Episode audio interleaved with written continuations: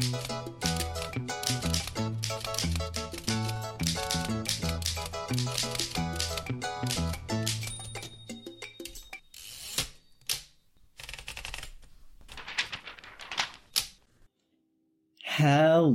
and welcome to the Gayly Planet, a podcast where two queer nerds talk about media we love.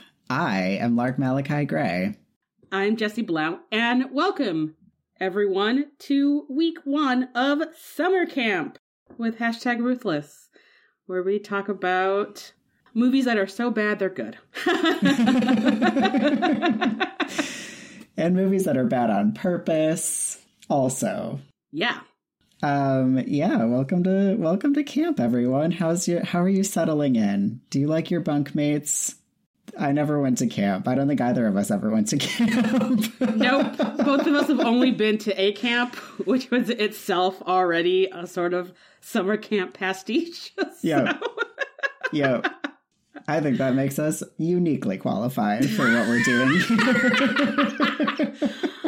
also, that. So, yes, before we let everyone loose, um, we just have a couple of announcements. Uh, we're doing a summer live show. Woo! Woo! we sure are. Our episode about Rocky Horror is going to be recorded live. We're calling it Rocky Horror Live, but not like that because we're not watching the movie live. We're talking about the movie live, and it's going to be the the funnest. Yeah. So uh, that will be July 29th. Time TBD. on Zoom, available to everyone. Tickets will go on sale two weeks before. And if you are a patron, I will be doing a live watch on Patreon in our Discord uh, a week before the recording. So if there's ever a month you want to join our Patreon, maybe July is it. Heck yeah. Patrons will also get early access to the tickets and they will get discounted tickets. So just saying, this might be your moment. Um, yeah. And then just quickly, I'm going to rattle off. We're doing a review contest. Those of you who have been with us from the beginning, remember this from the early days of the Gayly Prophet. It's where we're like, hey, it's important that baby podcasts get reviews because then people listen to the podcasts. And so, out of the first 50 people who email us a screenshot of their review, 10 of you will get a sticker in the mail. And that'll be great and will make you happy. And you'll even get to choose between a Gayly Planet logo sticker and a Camp Ruthless sticker because choices are the spice of life. I don't know, because we want you to have a choice. Yeah. Um, so do that. Leave us a review, take a screenshot, email us at hashtag ruthlesspods at gmail.com. It does have to be a nice five star review. Yeah. So please please keep that in mind that uh say only nice things about us and we, and we will put you in the running to get free stuff. hmm Um, what movie are we starting with? We are starting with, of course, the king of filth himself, John Waters' 1994 film Serial Mom, and my personal favorite John Waters movie. Hell yeah. So, Serial Mom is the true story of Beverly Sutphin, a quintessential suburban wasp mom. She's living the beige dream with her dentist husband and her two kids, Misty and Chip. Except she has a secret obsession with serial killers and all things gory, a secret hobby of prank calling her neighbor, and soon develops another not very secret secret, namely that she murders everyone who bothers her, whether they're a fly in her kitchen or a woman wearing white shoes after Labor Day. The movie follows her over the course of a week as she commits and is arrested for the murders of, in this order, Chip's teacher who insults her, Misty's not boyfriend who's cheating on her, some neighbors who interrupted her birding date with her husband, a woman who didn't rewind the tape she returned to the video store where Chip works, Chip's boyfriend Scotty who saw her kill the video lady, and in the final scene, one of the jurors who acquitted her of all the murder charges who has committed the aforementioned fashion crime of white shoes after Labor Day. The end. Excellent. And for today's headline, Beverly Sutphin Kills Seven inspires movie, Ryan Murphy miniseries, and scores of white lady podcasters proclaiming the serial mom hashtag girl boss. yeah. All right, and so we're going to start off with the front page where we talk about everything that doesn't go anywhere else. Uh, I just have to start off with, as someone who does a lot of thrifting and estate sale shopping, Misty being like, "Can I get a dollar? I can get a dollar for this signed Village People record," and like selling this Pee Wee Herman doll. I was like, "Oh my god, I want both of those. They're both worth probably so much money now." oh my god, That Pee Wee Herman doll went for $150. Okay, Uh, $158, I think. ninety four. Yeah, this is after he was arrested, so that makes sense to me. Yeah. Um, I want to start by saying that that fly in the beginning was a paid actor. I. How long do you think they had to wait for it to land on each individual thing before they got the shots they needed? Um, okay, you know what the funniest thing is? Is that I always read all of the, you know, trivia about the movie, and there is a thing about the fly, actually. Amazing. Uh, that the ASPCA refused to allow an actual fly to be killed, so the so the art curator made a fake dead fly. That's bizarre. That is so weird. but it was a real fly that was like on the rim of the orange juice and stuff, right? Yeah. So they're just sitting there waiting for this fly to land on random things to get their so. shots. Incredible. hmm Um, Misty's not boyfriend Carl looks twenty seven. I think he probably is. I thought he was like a high schooler. They're in college. It's very confusing, but they are in college. And assuming this movie is set in the year that it was released, yes, when Scotty gives his birth date at that club, he would be 22. I thought that, I thought it was I thought he was faking it or has a fake ID, but I guess that does make sense. But I think they said someone else. Like, did they say Chip was 22? Chip Chip is in high school because she because she murders It's his high the school. college PTA. I don't know what that is, but Wait, keep- seriously? Yeah, she says that she says that what's his face Carl goes to college with her. I don't know what's happening because it's like an elementary school classroom, but it is the college PTA, which doesn't exist. How have I how how have I literally never noticed that? I was just like, oh man, Ricki Lake in high school and this photographer dude. I feel better about that now. yeah, no, they're all adults. I don't know. I don't know. It's so weird. Maybe this actually makes it more relatable for Gen Z. Is that they're in their twenties and they're still living at home. yeah. I'm sorry, this world does not allow you to afford to be able to live on your own. Everyone under the age of thirty. Yep. All right. It's your turn. Oh, it is. Um, I feel like the idea of someone being able to not immediately recognize Kathleen Turner's voice is the least believable part of this movie. right? yeah. Um. Yeah, I yeah, because I was looking her up. I'm like, I know she is famous for being in a bunch of stuff, and I'm like, what else have I seen her in besides this? And it's literally Who Framed Roger Rabbit because she voices, of course, Jessica fucking Rabbit, and it's just like she's a very iconic voice. It is pretty unbelievable. Yeah, I feel like someone with a like more feminine voice gets a cold and everyone immediately is like, "Ooh, you sound like Kathleen Turner." Like that is the person that you go to to like yeah, be like you sound husky today, you know? yeah. Uh, okay, so the show you're familiar. Okay, so the show Hannibal is about Silence of the Lambs, like Hannibal Lecter before he gets caught by the by the FBI, right? The show is very infamous for being very queer coded. The queers love that show.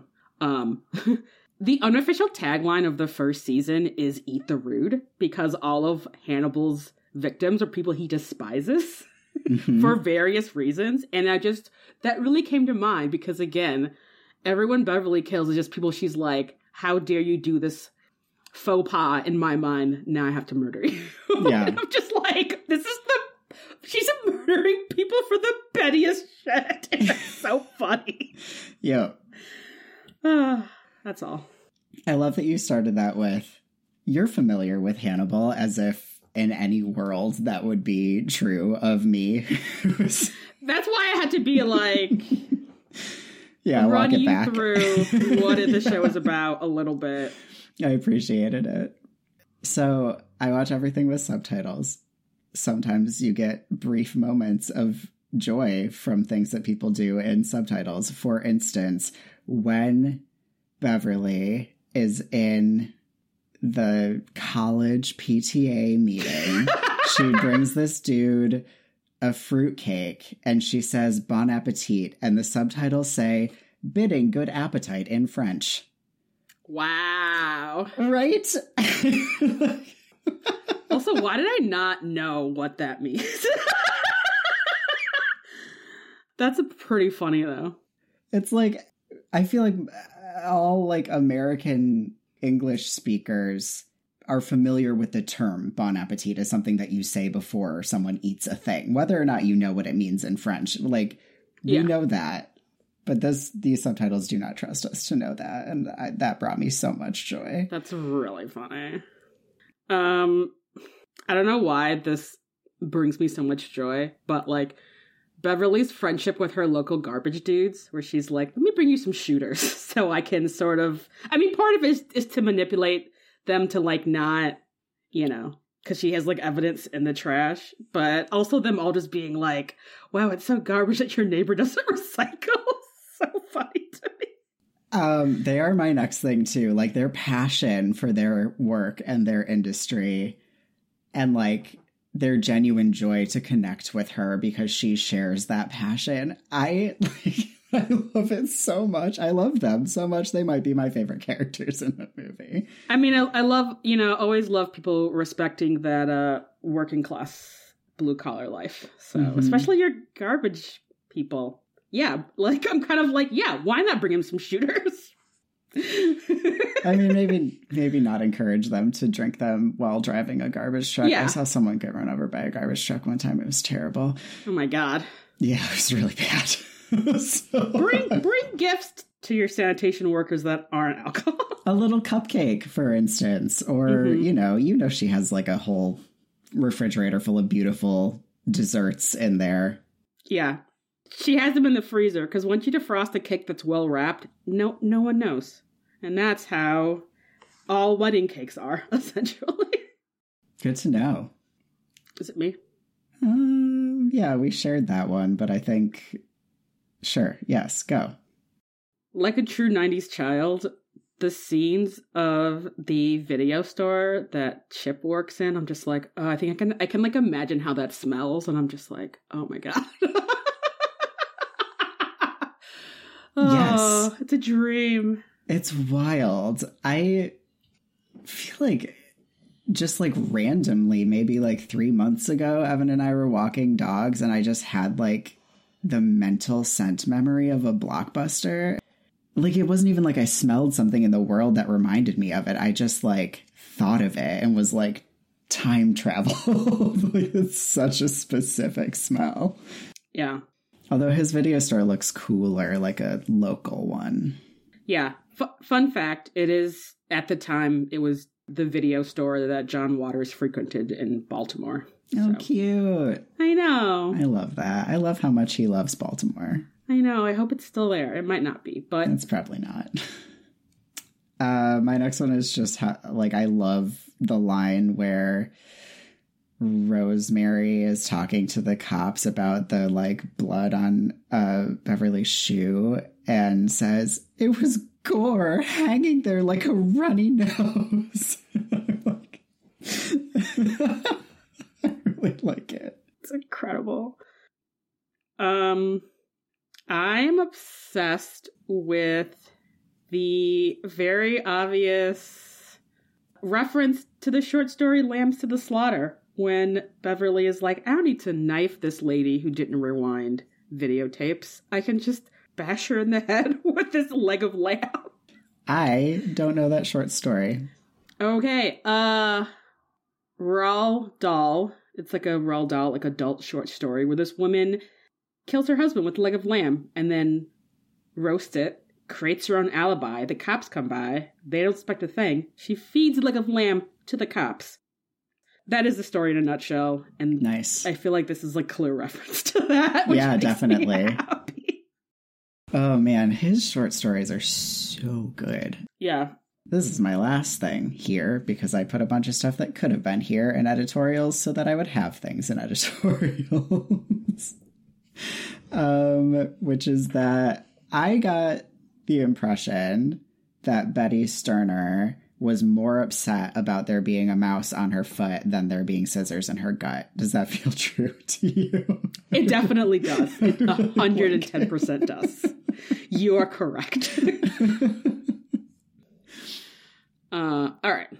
So the scene in the bar Hammerjack is like my favorite scene in this movie for various reasons.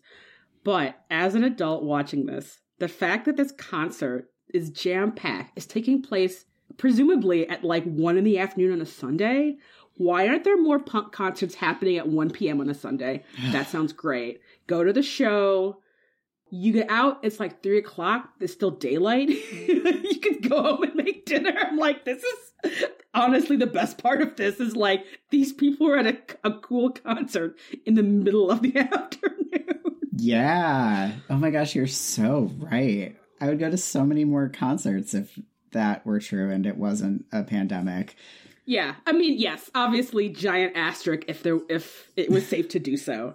Um, but I really think, I honestly think it'd probably be cooler for magicians to not have to be up until four a.m. too. It's like play in the afternoon, everyone go home. For real. Welcome to the style and fashion section where we talk about aesthetics. Um, I only have two things here. I don't know, but my first one is with so many exclamation marks the sexy tooth in the office. oh my god, that like pop art tooth. Yeah, and but it like looks like I don't know if you noticed it has like a butt and like the the little things whatever roots look like sexy woman legs. Like it is a oh it is very much a like sexy tooth. Oh my god. I know it made me so happy. I yeah, I was like taking notes, but I noticed that because that pop art tooth, I was like, oh my fucking god, that's incredible. Where do I get a copy of that? I know it's so good. It wouldn't surprise me if it was made specifically for this movie, honestly. Agreed. Uh, which we'll talk about later in this episode about why I think that. Um, I have a few things. Uh, first off, let's talk about Birdie because every one of her dyke '90s outfits is a dream. I know. um, but my especially just like when we first well, okay, two things stand out is her when we first meet her and she's wearing like an oversized flannel shirt over an over another oversized shirt and then wearing a like fucking jughead from Archie beanie. Mhm. I'm like, that is not how heterosexual girls look. No, not at all. I yeah, I assume that Birdie is a bisexual. That's my because at first I was like, that is a lesbian, but then I was like, hmm, I don't know. She does seem genuinely interested in. I'm reading Chip and Scotty and Birdie as being a throuple. I think we're supposed to. I don't know. yeah, no, but I yeah. yeah, she seems genuinely into that relationship. So I'm like, you can be bisexual. I'm open to that. Yeah. Um yeah, her second look that is definitely I feel like screams very queer is uh her her church look is a black cardigan with a like really cute red it has like stripes. I don't know what's going on with her dress, but she's also wearing they look kind of like they're not quite Doc Martens, but something very adjacent to that. And I'm like, you are wearing Doc Martens, black Doc Martens with your black sweater to church. You are a bit you you're a big queer. That's just Yeah, yeah, yeah. my assessment. One hundred percent. Um, yeah, the only other thing I have here is just when it's not like curled and done up for a thing like court or church, Bev's hair is like fucking gorgeous. The like the way it moves, the length, it's so perfect. I don't know. I was like, most hair in the, especially for like moms in the early 90s, was a nightmare. But she has it extremely going on. 10 out of 10. It's so, so good. I know. She looks great. And she's just wearing like preppy mom outfits the entire time. And you're just like, you. I mean, of course, Kathleen Turner is like stunning. So yeah. it's like yeah. surprise. Um, I also love everything that Mink Stole, who plays the character that Beverly is harassing via the phone. Um, all of her looks are great, but hmm. she wears this very outrageous looking Versace looking couch print. Like it looks like a tapestry print essentially when it's when she's in the woman who doesn't recycle's house. Mm-hmm. And she's when it's like it's like teal and like purple and just it's incredible. It's an incredible. It is. yeah, and then I think my last thing is just Suzanne Somers showed up at the end of this movie in the most '90s outfit. Uh, listener, she is wearing a full length brown mink coat with a t shirt and a black cowboy hat. Mm-hmm. it like should not work, but it does. And it is also so 90s. Yeah. to court, too. I feel like that's important. yeah, yeah, she looks amazing. It's such it's such it's such a statement. It's such a bold look. It's, yeah. It's. Oh yeah. Welcome to the essay section where we talk about our history and relationships with this movie and maybe with John Waters broadly. I don't know. Jesse's going to go first. Probably a little bit with John Waters. Okay, so this is this is the first John Waters movie that I ever saw. Uh, I saw it in theaters in 1994 when I was 9 mm-hmm. Um, and I feel like it really warped slash shaped me as a person. so thanks, thanks, John Waters. Um, because I feel like shortly after that, I really I was like, why did I love serial killers so much in my like preteen and teen years? And I'm like, I think it's because of this movie. Mm. like I'm pretty sure this kickstarted my interest in like reading up about serial killers and like sensationalist murder stuff and and I think and I mean like later on I become a much I became a much more bigger horror fan, but like always still interested in horror. So I feel like Chip as a teen, I'm like a little bit like Chip as a teen, which I feel like explains a lot uh-huh. Um, but yeah, this still remains, uh, and I've seen almost every John Waters movie that you can that is available to see. Um, and this is still my favorite one. Nice. I know you said you had like a lot to say about this, so I, I want to just make sure that there's like space for. Oh, I guess I, I guess I, I had a lot. I had a lot written, but I guess that really was it. Um, yeah, I mean, I think this really kicked off my true crime thing, which makes sense because John Waters himself loves true crime and like he's like if you hear him speak, he often talks about going to criminal trials, like murder trials, is like a just like to watch them. Like he himself is also interested in the sort of sensationalism of what we now call true crime, but like sort of contemporarily, like wasn't really a thing yet. Mm-hmm. So, but yeah, this is definitely, I think, one of my queer roots in a way that makes just a lot of sense. Mm-hmm. Yeah, it does. Um, yeah, this was my first time watching this movie. Historically, so like my first John Waters movie was Cecil B. Demented that I saw when I was like 14 and loved and watched all the time. It's also a good one. Yeah, I think I had it on VHS. so um, I don't think I've seen it since I stopped having a VHS player. It's probably been since I was like 18. And then I I think like a lot of people, a lot of, you know, queer weirdos was at like a house party and everyone was like, let's watch Pink Flamingos. And then we were all like, we're babies. We don't want to watch Pink Flamingos, um, which I've heard from a lot of people who were like, tried to watch that as a teen, was extremely scarred, didn't finish it.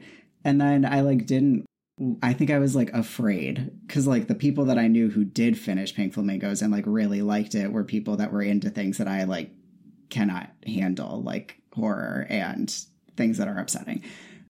So I hadn't seen anything but Cecil B. Demented and Crybaby for like years. And then I watched Hairspray and loved it. And then I watched this. That's like it. And I need to fix that, obviously. But yeah, I feel like this movie was really fun. I didn't love it.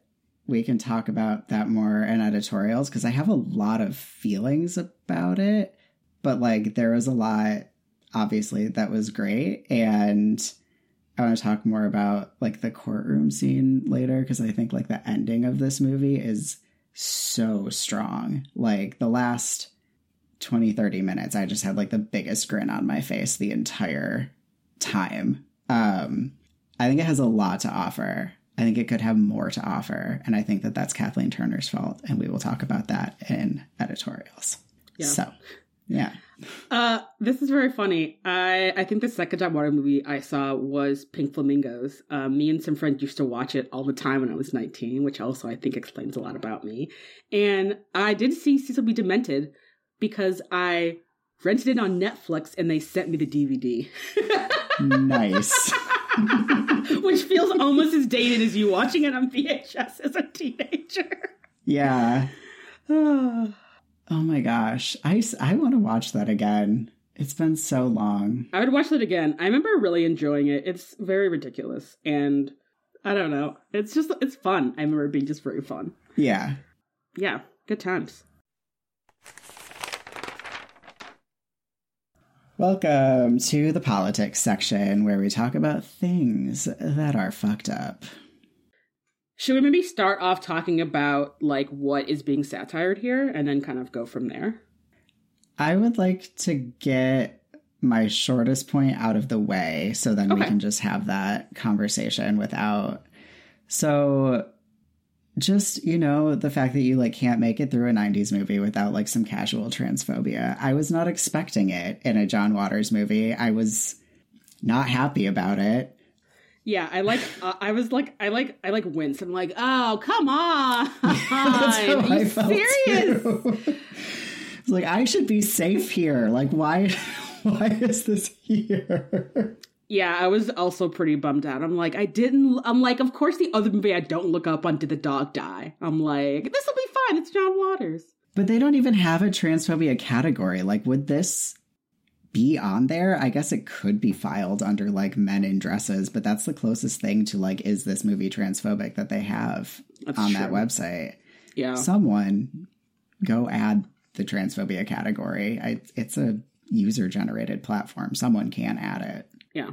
Anyway, yeah, I was also deeply upset by that. I'm just like, come on, dude. Literally anything else, you know? Yeah. Yeah. But the only other thing besides that that I have is what you were talking about, like the social commentary type stuff. So go ahead and kick that off. Um, I always want to start off with that. I think, like many a queer filmmaker, this is on step one of the layers down. Is this is in fact making fun of cishet suburban living? Yes, because it's like everything's so like right beige and just waspy and no one would ever suspect this like wasp mom is like murdering people. And it's like really? but yes. I mean like that's like that's like the first level of this movie. mm-hmm. Which is I mean just making fun of the suburban nuclear family. Yeah, definitely. But I also think like the the layer, the next layer of that is she is getting away with a lot because she's like a quote unquote nice white lady, which we see a lot IRL all the time. Obviously, your various Karens calling the police to whenever a white dude commits a crime, it's always a picture of him skiing with his family, even if he murdered his family, for right. instance. A thing that literally happened in the past like couple of months. Yeah. Um and that this movie is just really making it is like taking that to like the most outrageous conclusion where everyone's like man we really love beverly we're really going to buy these t-shirts and like read her book because like she's just so nice and relatable to other white people, other white ladies.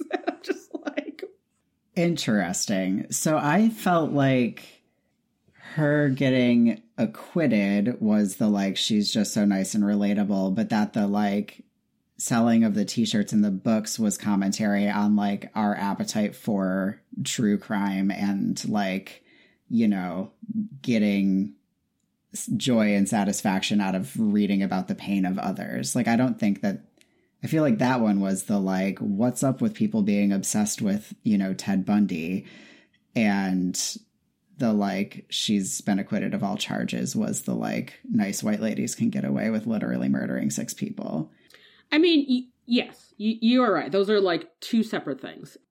And like this is like really interesting because this is really basically almost like predicting the sort of mainstreamification of true crime that we've seen in the past like 15 years, especially with like the uncountable amounts of like true crime podcasts. Because like in the 90s, I mean, you had right, you had like pulp paperbacks about Charles Manson and other serial killers. And there's this like this white lady writer, Ann Rule, who like made an entire career of writing about true crime, essentially. And she started off because she knew Ted Bundy at like they're like volunteering somewhere together. She's like, "Oh, this nice young man. I can't believe he murdered like 80 women." and like I, honestly part of what made I think what what attracted people to that book is someone being like, "Wow, I can't believe this nice this nice handsome young man just was secretly a murderer. I had no mm-hmm. idea, you know, and like that was a bestseller, and like that made Ann Rule. I mean, she's I guess she's not as big now, but like in the '90s, I read like my mom would buy those books, so I read a bunch of them, and of course, as a weirdo who's into like true crime because of this movie, I was like, yeah, oh, okay, Ann Rule, tell me all about it. Um, but it really isn't until very recently for me where I'm just like, actually, true crime's real fucked up, you guys. like the industry of true crime is fucked up. And I think the way that it's like mainstream, because even in this movie, it's like, oh, Chip and his friends are weirdos for liking horror, like slasher movies. And like, it's weird that Beverly, as like a white housewife, is reading like uh, Helter Skelter, which was written by a lawyer who uh, worked on the Charles Manson case. I've read Helter Skelter, weirdly. I have also read Helter Skelter and was kind of like the legal side actually was much less interesting to me than the sort of like true crime part, which is like fucked up. Yeah. Um, and I acknowledge that. But like now that's not seen as a like, oh, what a weird red flag for this like nice suburban white lady to enjoy true crime. And I think that with bringing true crime into the mainstream, it really it really highlights how sort of exploitative for people who this is like the worst thing that happened in their lives or to their families. And it's like, man, people are going to conventions and are really being all about the police and the FBI because of true crime. It's like, right. mm, the political implications of this are not great. That's, yeah, I think that's really interesting. And we get that really great, like, what's his face? Carl's brother comes and is like, Your mom murdered my brother. And then Chip is like, Did you sell your rights? And the dude's like, Oh, yeah, I'm totally fine now. Um, yeah, because I always get sort of confused when people are like, true crime, it's a new thing. I'm like, I was watching America's Most Wanted and like a million Discovery Channel, like mini documentaries about murder and whatever and like every fucking newspaper or not newspaper m- magazine was talking about i don't know scott and Laci peterson and JonBenét Ramsey for like my entire childhood yeah so it's like this has been in the public consciousness but i feel like your point about people capitalizing on it in the way that they are now is sort of the major shift that's happened and the fact that this movie predicted that so profoundly is pretty incredible. You want something even more wild? Yes.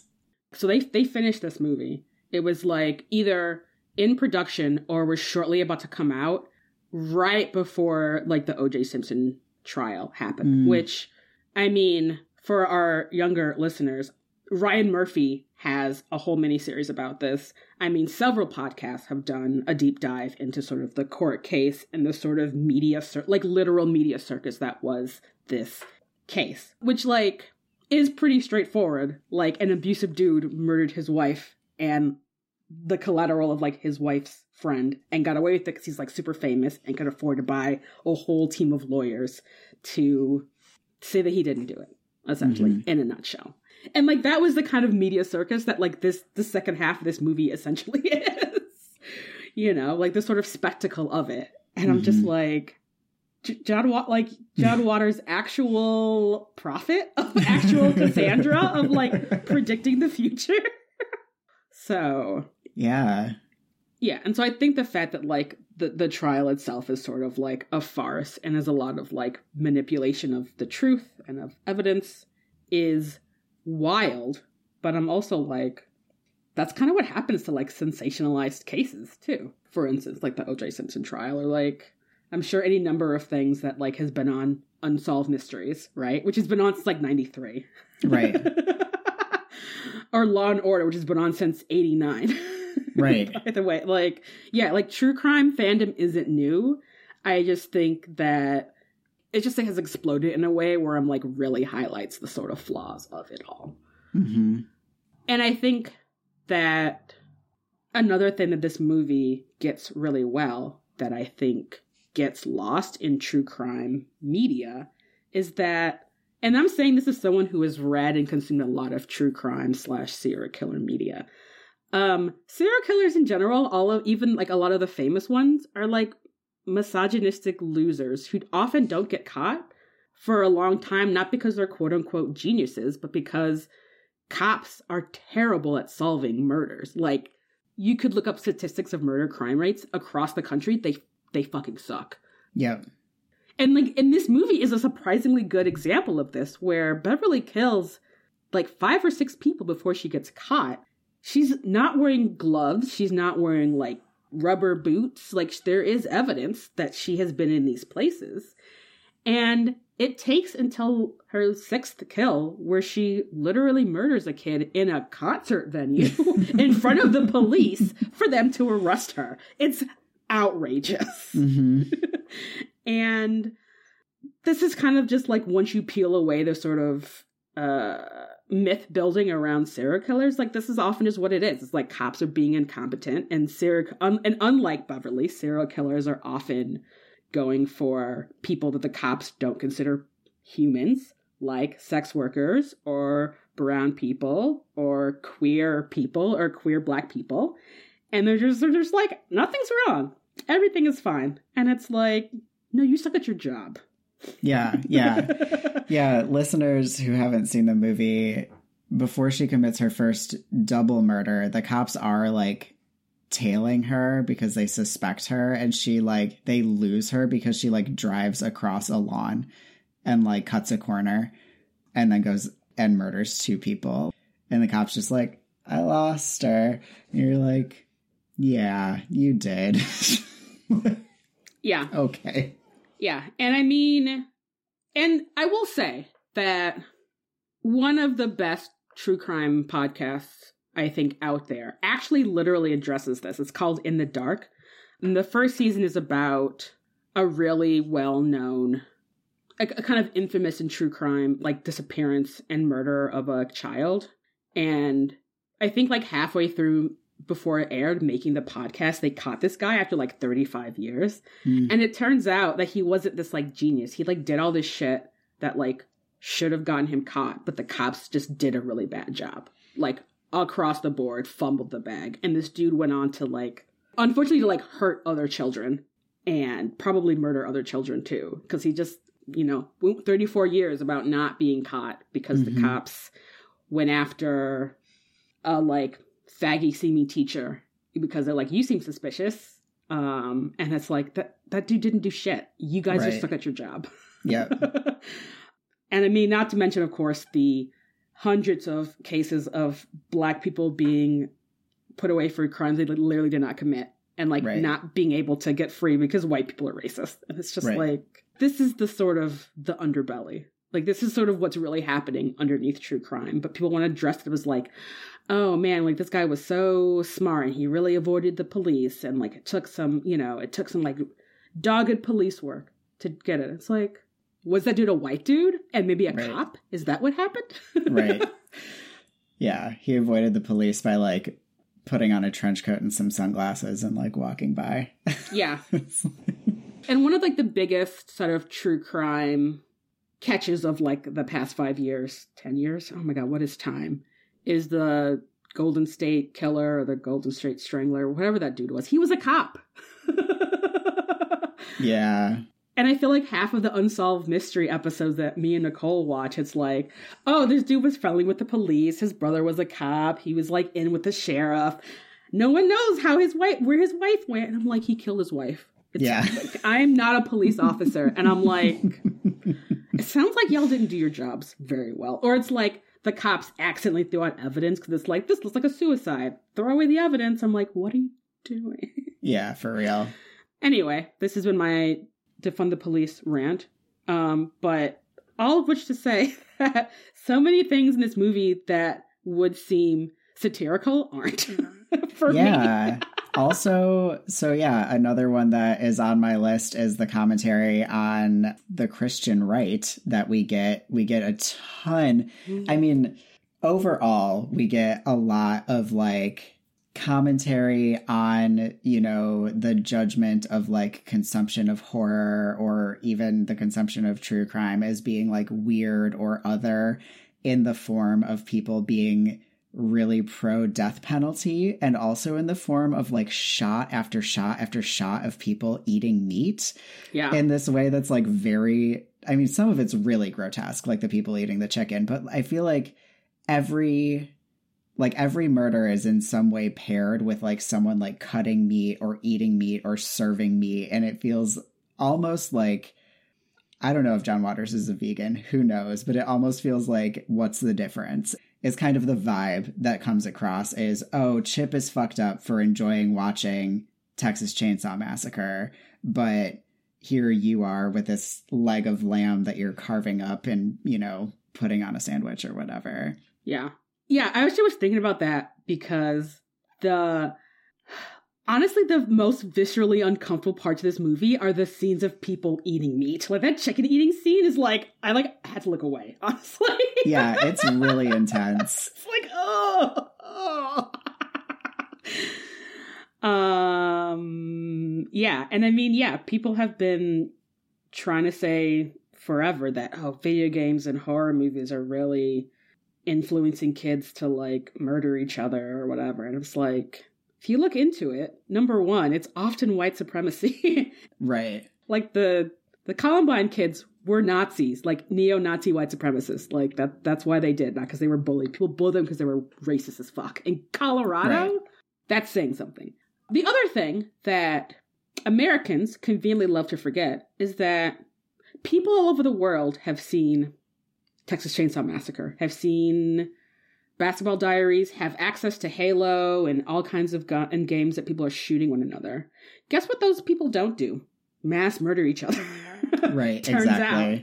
And I'm like, hmm, I wonder what if that if you so if you take away that, what is the deciding factor in the US that is causing I don't know, angry white dudes to kill people? It's like guess it's really not the Matrix or the basketball diaries after all, is it? right yeah yeah and i feel like i lost my my second point that i was trying to make earlier so i want to make sure i don't lose it but so with the capital punishment conversation which is chronic and low key throughout the entire movie which Yeah. is amazing love it is we get this like the church sermon that they go to is capital punishment and you and the preacher priest i don't know is talking about how if jesus didn't want capital punishment he would have condemned it from the cross it's incredible and it's like funny and it's satire but I would not be surprised to see a news commentator from Fox News giving that exact speech and meaning it. Oh no. I would also not I'm like that could have been ripped from the internet today. Yeah. So speaking of like John Waters' literal prophet, it's just like I know we've seen what's happening now building since Reagan, but like or I guess the Christian right was really Bush, right? I mean, it did. It did start. I mean, Bush was the first family values Yeah. presidential campaign. So, yeah, they, they've always they've all they've always been here. well, yeah, yeah, yeah, yeah, Yeah. But like they gained the political power that they have when running as a like family values politician became the thing that Yeah. Republicans do. So, Yeah. whatever. So we've like watched this building, but getting from the point of this is satire to this is literally what's happening just makes it really wild that like in 1994 I don't know. That was that was satire. That was a funny, unrealistic thing for a preacher to be saying. I mean, I feel like that makes sense to me considering how much the Christian right has since the 70s built a platform on hating gay people. Mhm. you know? And I mean, this is 94. Like, John Waters lost a lot of folks to the, you know, AIDS crisis and, you know, just, you know, being an, an out queer person has been hard. So. Winnie agrees. Winnie does agree. So I guess it's, it just feels like maybe for him at this time, it's like this is only just thinly veiled satire, which really just shows that the Christian right has had this exact playbook for decades. Like this, Yeah. is, like the, what they're doing isn't new, Right. The power that they have is Yeah, has become uh incrementally yeah, so it's like not like it bloomed into being as new, but like the pitch that it's at has been building. yeah. I mean, it took it took him decades to get to where we are with how gentrified to fuck every voting area in this country is. I mean, not Jerry. Did I say gentrified? I meant gerrymandered.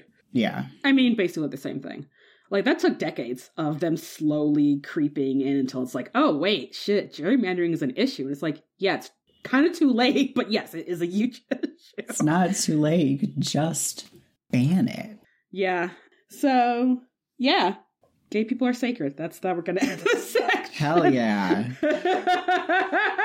we are very clear truth tellers. um, and you would not think that from a movie about a serial killing mom.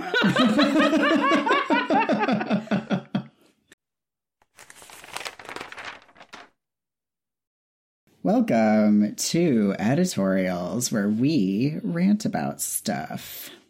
Um, okay, so I want to start off, I think, by talking about the reasons that I don't love this movie so that we can move on to fun stuff from there. yeah, sounds good.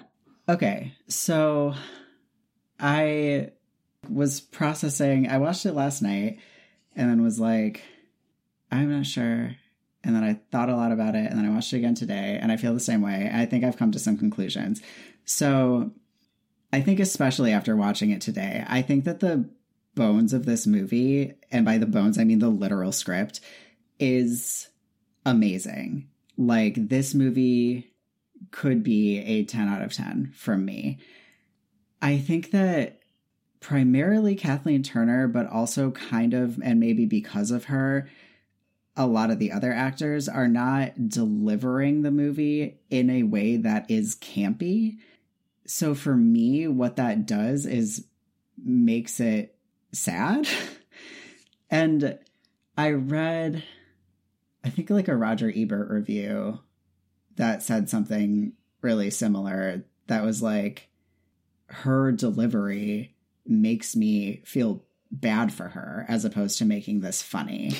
and like because okay, so I think that I pulled a line that I think sums it up specifically where God damn it, what is her husband's name? I just keep wanting to call him Saul Bernstein, which is Grace and Frankie. Um her husband is like your mother may have some problems, which, like, in a movie where this is performed really campy, is like a hilarious understatement, right? But the way that it is that she's playing it here, like, that feels just true, where you're like, she's ill. Like, she's really struggling, and like, her lawyer was right. She, she is clinic, like, legally insane and should not go to prison for what she's doing. Yeah. I feel like I don't want to say any other actor, but like another actor would have given us this in a way where she came across so much more like over the top psychotic in the like campy fun meaning of that word yeah. where it f- did where I didn't feel like oh like you have like early onset dementia or something like that you know? Yeah. Yeah maybe more like scenery chewing like Disney villain than what we get. Yeah yeah and I yeah I think she's like really acting as opposed to it's I don't know. I just feel like she's acting like it's a different kind of movie than mm-hmm. it is. And I when I imagine the scenes again performed differently, the way that I feel about them changes profoundly. and I'm like, I want that version. I want the version where someone is playing this really over the top so that she doesn't feel at all like a relatable character or someone who who genuinely has some problems and like needs the help and care of her family, you know. Yeah. No, that actually that does that does make sense. Um yeah, I guess I was also trying to like figure out in my watch today like what what was making the sort of acting feel sort of uneven. And I think so I think you're right about the way that Kathleen Turner is acting this. And I mean it doesn't for me it doesn't detract from the way that I like this movie, but I think that is like a very reasonable critique of what is going on. Um, yeah, there's actually a pretty hilarious list of people who were offered this role. Um, a lot of people turned it down because of the script and because of John Waters' reputation. And I think he had actually initially envisioned. Uh, so one of the things that he initially envisioned this going to Susan Sarandon, which would have she would have played that the way that like it would have just been you could have just been like, wow, this is Janet post Rocky Horror where she tried to pretend nothing happened and then 15 and then like 10 15 years later becomes a serial killer. yeah, yeah. Yeah, I think that would have been amazing. But she did not want to do this movie. That's fair. It was it was either like didn't want to do because of the script or like because for the 90s it had like a mid-range budget but like for someone like Susan Sarandon in 93 still would have been not enough money. Yeah. Yeah, I think what you said about the acting feeling uneven too.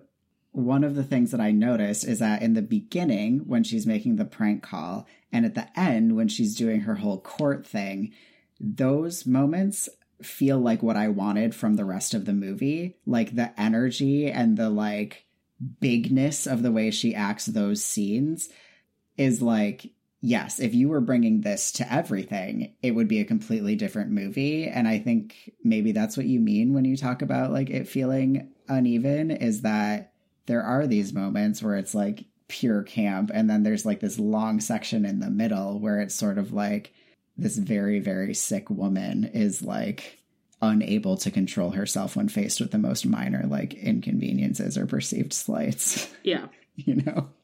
But the scene where she makes that prank call is my second rant because it brings me so much fucking joy. Like unbelievable. Yeah, I I think I just laugh so hard when she's like prank calling Mink Stole and Mink Stole is like losing yeah. is just freaking out. Yeah. Um and it's obviously the kind of thing that would never go he now because everyone has caller ID essentially. But I'm just you could you could block your calls.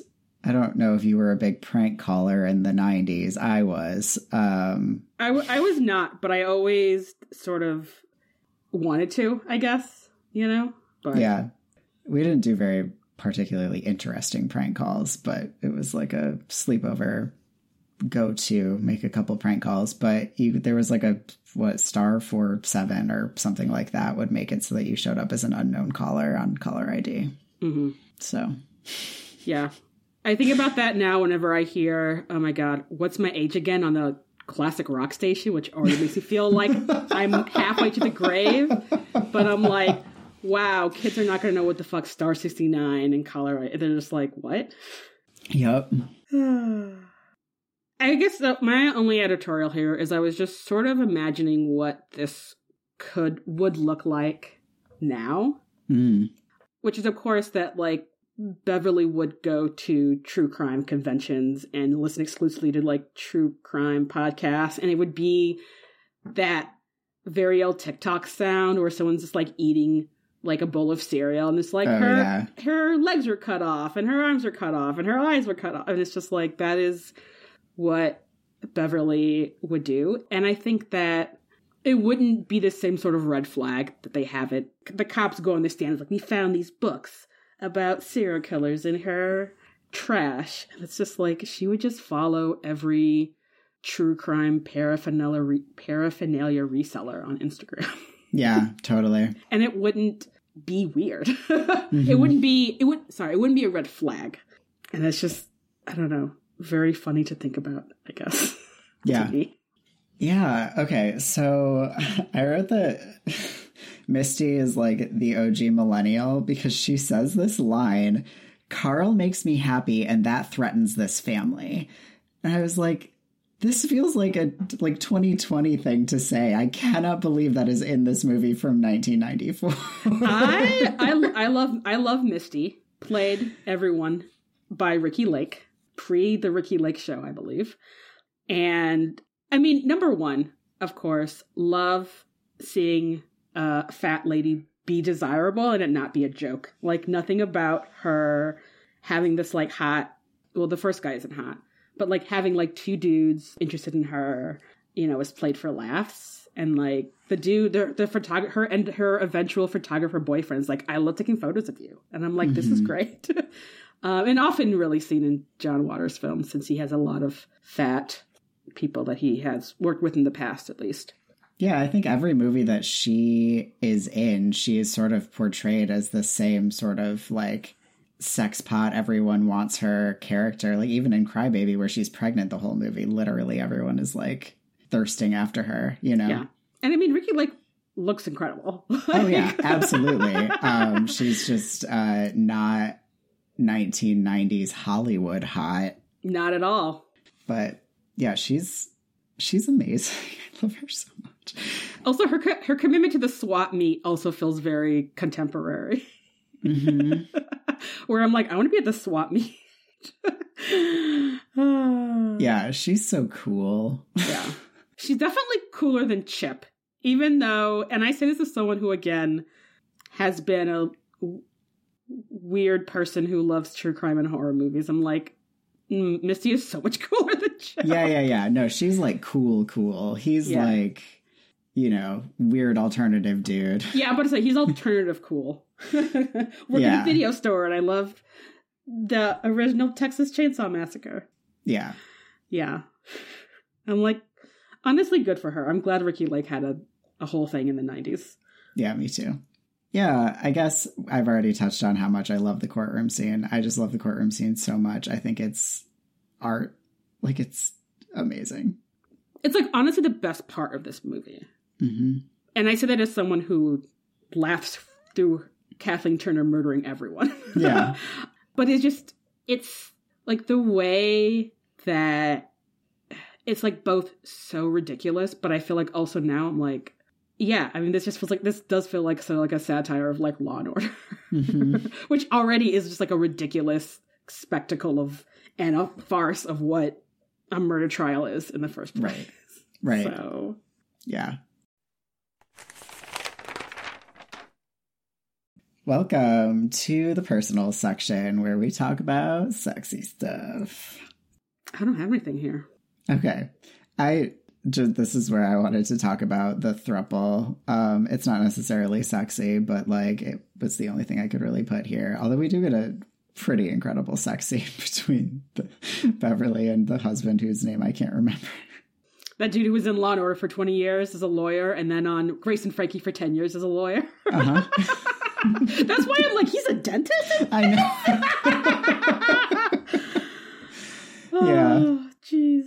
Um, yeah, no, tell me more about this because I'm like, now that the minute you said that, I'm just like, yeah, you know, that is Chip's boyfriend. You're correct. Yeah, no, I don't know because it's like I don't know, it's just the the way that they are together all the time. I feel like when you're best friends with someone and then they start dating someone and then it's all of a sudden it's like three of you and it didn't originate as three of you, you know. I don't know. There's always like a vibe there, but like there's n- the vibe is like it's the three of us and if we didn't see Birdie and Chip kiss ever, I would assume that the three of them were just friends and that she was a lesbian. But we do, and they're clearly together, and so like obviously all three of them are together. It's it's either none or all, I guess, in my viewing of this. No, I 110% believe this. And I think it's also funny because Chip is played by Matthew Lillard, who also had a pretty robust career in the 90s. But he is, and spoiler alert for the movie Scream, which came out probably at least 25 years ago, but he is uh, one of the killers in the first Scream movie. But so it's two of them. And the way that they act, everyone is a lot of queer horror fans are like, no, Billy and Stu were together. They're lovers. They're, you know, like you just don't heterosexually decide to go on a murder spree, you know? Yeah. and it's just like, no, you guys are you guys are queer. And I feel like something about and I feel like when watching other things that Matthew Lillard has done, I'm just like, you seem not totally like it seems like everything he's playing not totally straight. Mhm. and I love that for him. Yeah, So that's why I'm like, yeah, I believe that they're in a throuple wholeheartedly. cool. Yeah, Yeah. those are my things. Mm. Also, Kathleen Turner tries to be quiet while having sex the same way I do. Exact same level of success. that scene where Chip and Misty come out of their and they're just like, oh, it's one of the funniest parts of this movie. it's really good. It's like, don't you guys have record players or just turn the radio I, off? right, Like, I was like, this is not the first time that this has happened. Like, if she is that noisy, they have lived with this their entire lives. yeah, so if But, you like have televisions, just turn something on real loud. yeah, for real. it was really funny. it's so good.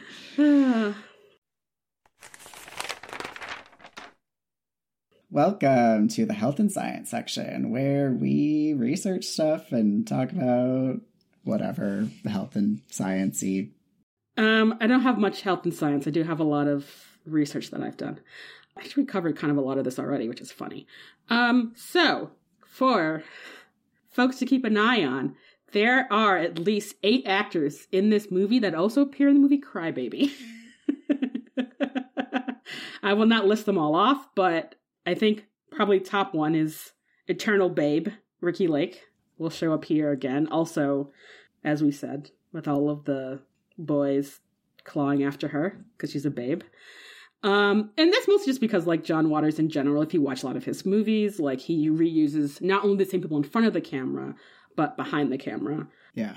Like he's been using the same, I think, costume designer since Pink Flamingos. Mink Stole has been in all of his movies. Yeah, I think Mink Stole has has yeah, she's been in every movie.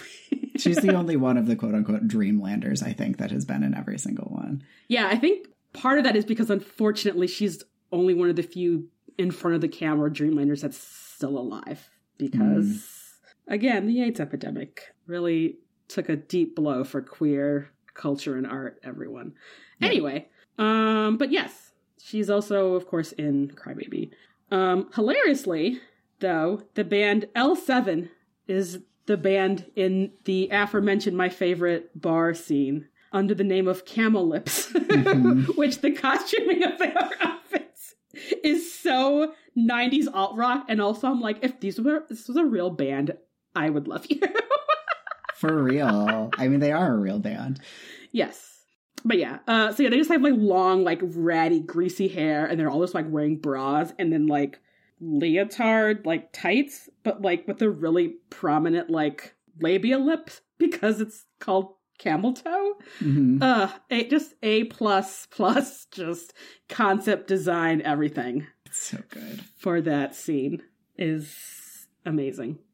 Yeah, and then I've looked up why white after Labor Day is such a fashion crime enough that Beverly murders a otherwise very well dressed juror from this. hmm Who is played by Patty Hearst, everyone. Everyone should be aware of that. Who also is in Crybaby. Who's also in a lot of John Waters movies, uh, partly because, again, John Waters loves true crime, and Patty Hearst, infamously, a true crime headline herself. Yep. So I think she's only been in John Waters movies when I was looking at it. Like that's her entire like media in front of the camera thing is just John Waters movies because like she's not a good actor. I mean, she's good at acting in a John Waters movie, but she's not like a great actor. I think she's just there because like he thinks it's really fun to put her there, and it is, and Yeah. I'm happy. And she must also feel the same way. She's like, yeah, I love showing up to John's shoots. Whatever. I'm going to play a ridiculous character. Oh my god, her character in Crybaby is like the best. I can't wait to talk about that. I also can't wait to talk about Crybaby. Yeah. Uh, yes.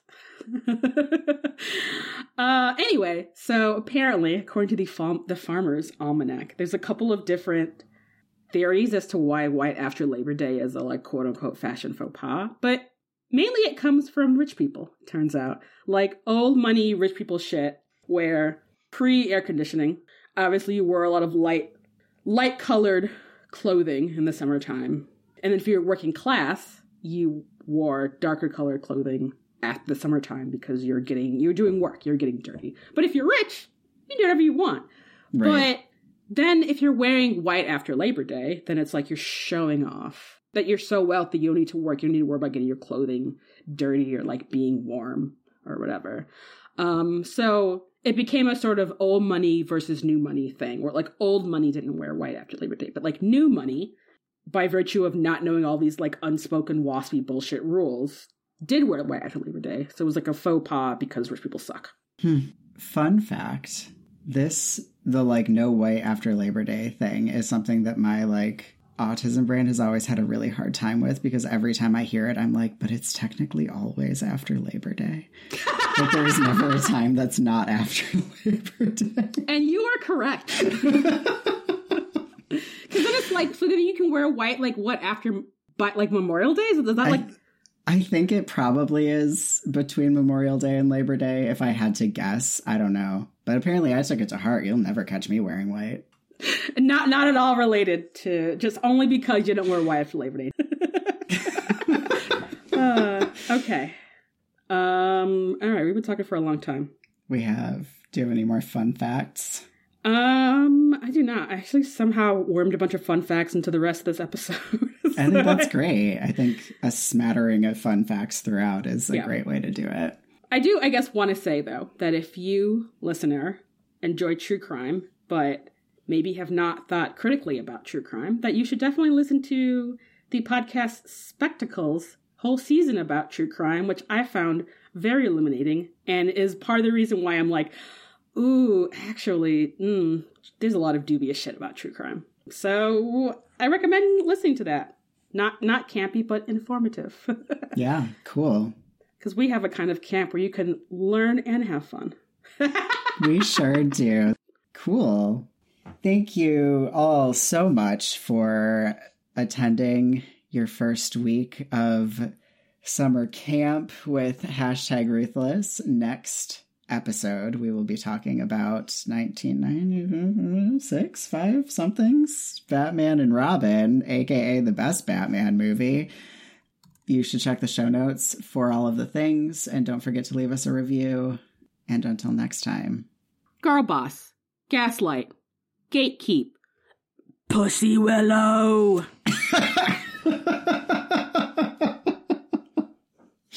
I tried to predict and be ready for what word four was, and I was not prepared. I'm like, there's clearly no other word that could be the last word of this episode. Amazing.